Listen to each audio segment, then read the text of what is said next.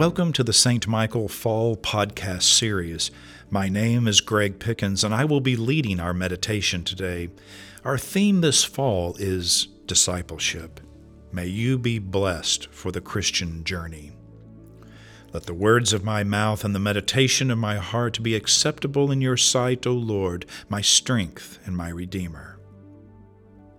A reading from Luke chapter 11, verses 53 through chapter 12, verse 12. When Jesus went outside, the scribes and the Pharisees began to be very hostile towards him and to cross examine him about many things, lying in wait for him to catch him in something he might say. Meanwhile, when the crowd gathered in thousands so that they trampled one another, he began to speak first to his disciples Beware of the yeast of the Pharisees, that is, their hypocrisy. Nothing is covered up that will not be uncovered, and nothing secret that will not become known. Therefore, whatever you have said in the dark will be heard in the light, and what you have whispered behind closed doors will be proclaimed from the housetops. I tell you, my friends, do not fear those who kill the body, and after that can do nothing more. But I will warn you whom to fear. Fear him who, after he is killed, has authority to cast into hell.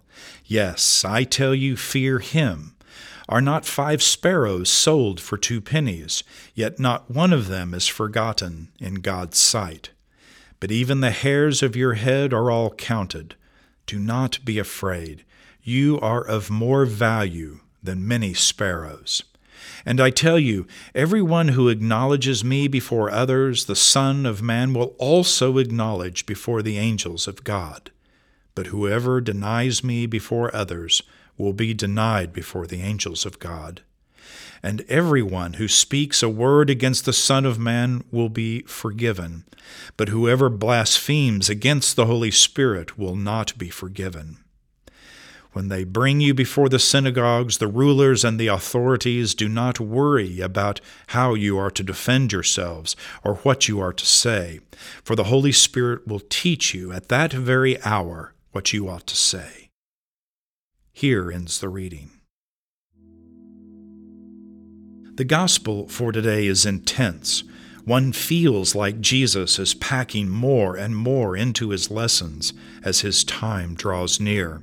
All are instructive, but let's stick to the first one the lesson spoken to his disciples. Jesus taught about the yeast of the Pharisees.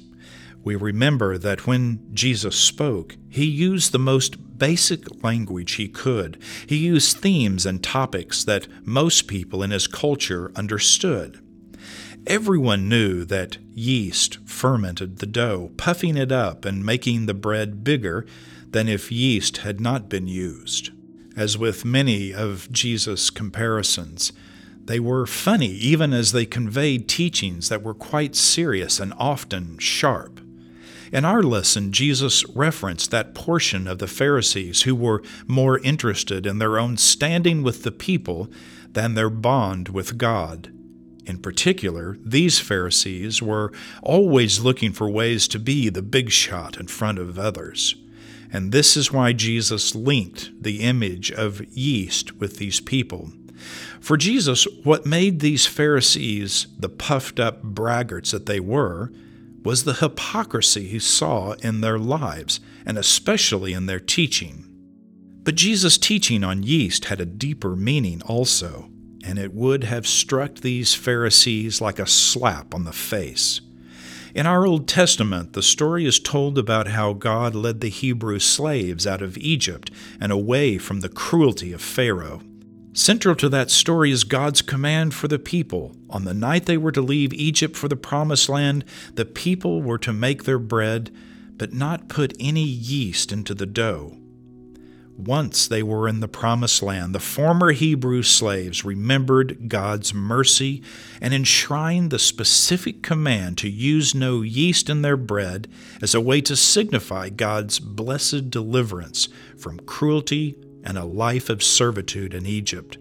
To use no yeast in their bread reminded the people how close they were to God, that God would give a command and they would keep it.